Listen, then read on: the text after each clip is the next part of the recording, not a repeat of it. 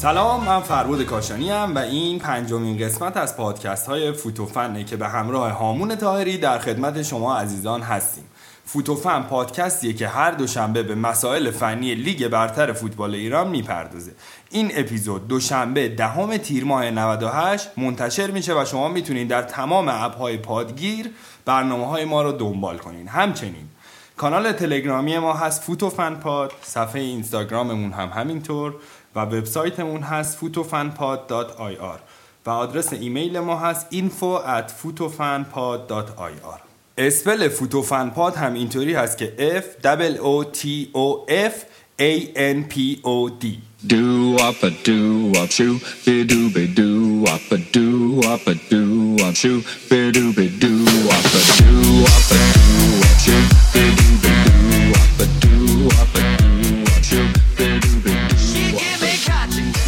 قسمت های قبلی اخبار نقل و انتقالات تیم ها رو در پیش فصل 98 99 خدمت شما عزیزان گفتیم که این اخبار رو خیلی راحت می‌تونین در سایت های معتبر و کانال های تلگرام غیره به دست بیارین. از اونجایی که قرار چیزایی که در فوتوفن میشنوین و در هیچ جای دیگه نشنوین این قسمت می‌پردازیم به نحوه قراردادها و انواع اونها و روش های یارگیری تیم های مختلف. خب همون ما یه وقتایی می‌بینیم که یه بازیکنی هنوز یه فصل یا دو فصل دیگه قرارداد داره و فصل اولش که تموم میشه با اینکه قرارداد داره باشگاه رو می‌خواد ترک کنه و بره به یه باشگاه دیگه ای هر چقدر هم که باشگاه خودشون اعتراض می‌کنه و اینا در نهایت به جایی نمی‌رسه. مثلا کاوه رضایی استقلال رو ترک کرد و به شارلوهای بلژیک رفت مجید حسینی همینطور از استقلال به ترابزون رفت مهدی تارمی پرسپولیس رو ترک کرد به القرافه قطر رفت رامین محرمی هم همینطور از پرسپولیس به دینامو زاگره رفت و مامتیام هم از استقلال رفت به اجمان. اینا همشون قرارداداشون ادامه داشت ولی وسط کار این قراردادا رو فصل کردن و رفتن از این تیم به تیم دیگه ای چی میشه که این اتفاق میفته که بدون اینکه باشگاه قبول کنه و یا حتی پولی برای نقل و انتقالاتش بدن وسط قرارداد بازیکن از تیمی که توش بازی می‌کرده و هنوز قرارداد داره به تیم دیگه میره. سلام فربود. به موضوع جالبی اشاره کردی. این موضوع الان دغدغه خیلی از فوتبالوستا و طرفدارای فوتبال شده. باید بگم که مدل قراردادها عوض شده. از حالت سنتی و احساسی به حالت حرفه‌ای در اومده. به قول بازیکن ها آپشن می‌ذارن برای قراردادشون. الان مثلا میان چیکار می‌کنن؟ اگه آفر خارجی از یه تیمی بیاد می‌تونن یه طرفه فصل کنن. یا یار ملی بشن از یه تعداد بازی ملی بیشتر بازی کنن می‌تونن یه طرفه فصل کنن. میان بنده فصل اصلا قرار میدن واسه قراردادشون. یعنی چی؟ یعنی اگه باشگاهی درخواست داره این بازیکن رو امضا کنه میاد میگه اصلا اگه 50 هزار دلار به باشگاه بدم آقا یه طرفه می‌تونن فصل کنن و برن. حالا اینکه خوبه اگه مربی عوض بشه می‌تونن یه طرف فصل کنن. میان قرار میدن اگه باشگاه سقوط کرد من دیگه نمی‌خوام تو این باشگاه بازی کنم چون سطح من با این باشگاه نمی‌خونه و میره یه باشگاه دیگه. یا مثلا اگه باشگاه میاد قراره که مثلا تو 5 تای بالا قرار بگیره و بره چمپیونز لیگ بازی کنه. نتونه نرن به آسیا می‌تونه یه طرفه با اون باشگاه قطع کنه. یه دقیقه وایسا. تو گفتی که حرفه‌ای تر شدن قرارداد من نمی‌فهمم حرفه‌ای تر شدن قرارداد این قرارداد از طرف بازیکن حرفه‌ای تر شده یا از طرف باشگاه حرفه‌ای تر شده؟ آخه اصلا با عقل جور در نمیاد. این قرارداد حرفه‌ای به ضرر باشگاه میشه. یعنی باشگاه میاد یه عالمه هزینه می‌کنه. یه یار جدید می‌گیره بعد آموزشش میده روش سرمایه گذاری می‌کنه روش بالاخره استراتژی میچینه و اینا. بعد یهو بازیکن می‌خواد وسط فصل ول کنه بره. یا مثلا توی پنجره نقل و انتقالات می‌خواد ول کنه بره با اینکه قرارداد داره هنوز.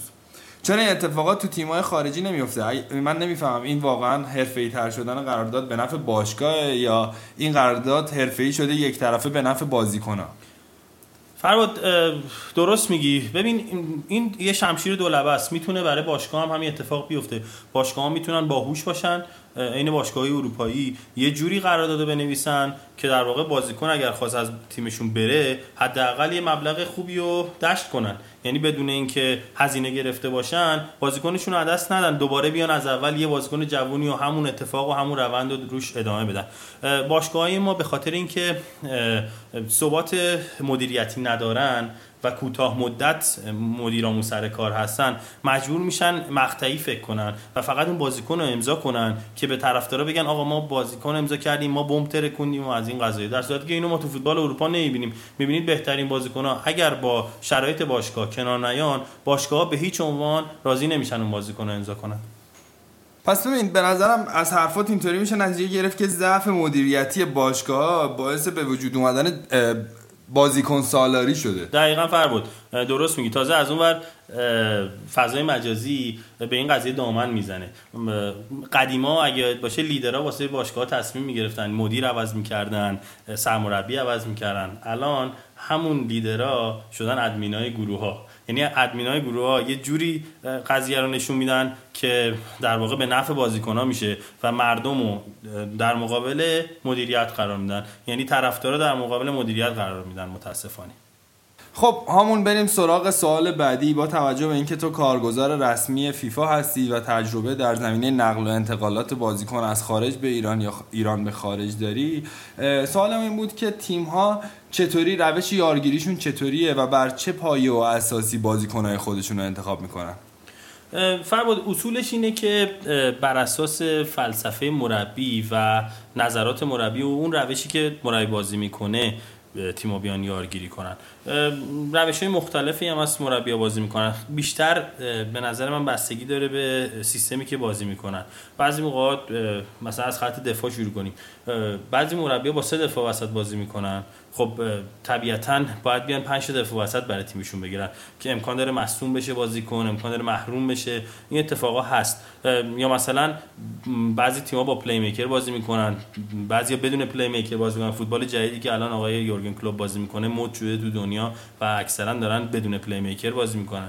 یا مثلا با یه هافک دفاعی بازی می‌کنن. مثل تیم آقای برانکو که 4 1 4 1 بازی می‌کرد که بعدا البته تغییر داد با دو هافک دفاعی بازی می‌کرد. این, این میگم عرض می‌کنم این اتفاقا این اتفاقات فنی باعث میشه که در واقع مربی‌ها روششون و روش یارگیریشون رو عوض کنن. مثلا تیم آقای قلنویی معمولا با یه فوروارد هدف بازی می‌کنه یه فوروارد هدف چجوریه یه بازیکن یه فورواردی که بلند قد سرزنه و تموم کننده است. این بهش میگن فوروارد هدف میاد بر اساس اون فوروارده و اون در واقع از بازی از کناره ها میاد تیم خودشون میبنده. این روش هایی که مربی ها بر اساس اصول فنیه که تیمشون میبندن. خب این یه جورایی استراتژی مربی برای انتخاب بازیکن‌ها بود. یعنی می‌دید که با توجه به سلیقه‌اش با توجه به استراتژیش تیمش چه بازیکنی نیاز داره؟ حالا چطوری اون بازیکن رو پیدا می‌کنه؟ از کجاها این بازیکن‌ها رو پیدا می‌کنن؟ فرباد بستگی داره که اول ایرانی بخواد یا خارجی.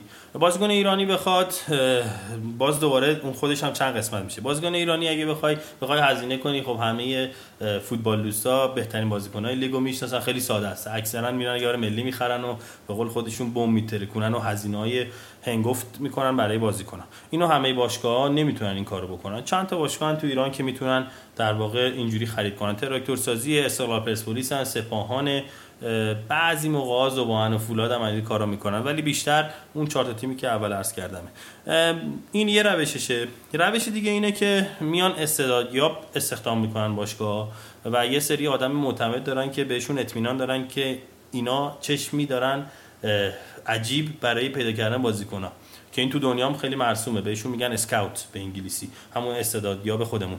میفرستن لیگای پایینتر و استعداد استعدادا رو پیدا می‌کنن و میارن تو باشگاهشون. اینا رو یه سال دو سال بازی میدن و بعضی موقع این بازیکن‌ها رو میفروشن و درآمدهای هنگفت می‌گیرن. این یکی از بهترین راههای درآمدزایی برای باشگاه است. امسال تیم سپاهان به نظر من این روش رو پی گرفته. برخلاف اینکه سپاهان همه فکر می‌کنن وضعش خوبه و پولدار و اینا امسال این روش استفاده کرده و اگه نگاه کنی تو برنامه قبلی هم گفتیم یارایی که گفتیم یکی دو تاشون یارای بزرگی بودن. اکثرا یارای لیگ یکی گرفته که به نظر من تو آینده جوابشو می‌گیره. یه اتفاق دیگه هم هست که مثلا چند تا تیم هستن که از تیمای پایهشون استفاده می‌کنن. مثل فولاد زباهن اینا میان از تیمای پایه استفاده می‌کنن بازیکنهای امید و جوانان خودشونو میارن کم کم بهشون بازی میدن و میشن همونی که خودشون می‌خوان. فرماد اگه دقت کنی الان بازیکنای فیکس تیم ملیمون همشون از تیمای پایه پیدا شدن در واقع استعدادی ها پیداشون کردن اومدن لیگ برتر چند تا بازی کردن و اکثرشون راه پیدا کردن به اروپا. الان مثلا علیرضا بیرانوند که دروازه‌بان ملی ماست توی جوانان امیدای نفت بوده. و بعدش مرتضی پورعلی گنجی همینطور. سردار آزمون توی تیمای پایه سپاهان بازی می‌کرد. علیرضا جهانبخش توی داماش تیمای پایه داماش بود. اومد چند تا بازی توی لیگ برتر کرد و رفتش به اروپا. الان مثلا سید مجید حسینی اومد استقلال چند تا بازی کرد دیده شد رفت جام جهانی بازی کرد. الان به تازگی هم که علایار سید منش رو فنرباغچه خرید و به نظر من می‌تونه خیلی موفق باشه. این روشیه که تیمای ایرانی باید پیش بگیرن درآمدزایی کنن. شاید از طریق تلویزیون و عرض کنم خدمتتون اتفاقای دیگه ما نتونیم پول در بیاریم مثل همه جای دنیا. مثلا کپی رایت ما نداریم تو ایران. نمی‌تونیم پیرنمون رو بفروشیم. ولی استعداد زیاد داریم. ما می‌تونیم استعداد یابی کنیم. بازیکن‌ها رو بیاریم تو تیممون آموزش بدیم و بفروشیم ازشون درآمد کسب کنیم. آرزوی موفقیت می‌کنم برای تمام جوانهای با استعداد ایرانی. این بود قسمت پنجم پادکست فوتوفن.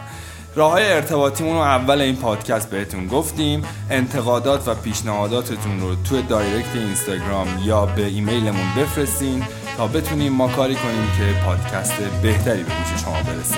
تا هفته دیگه منتظر ما باشید.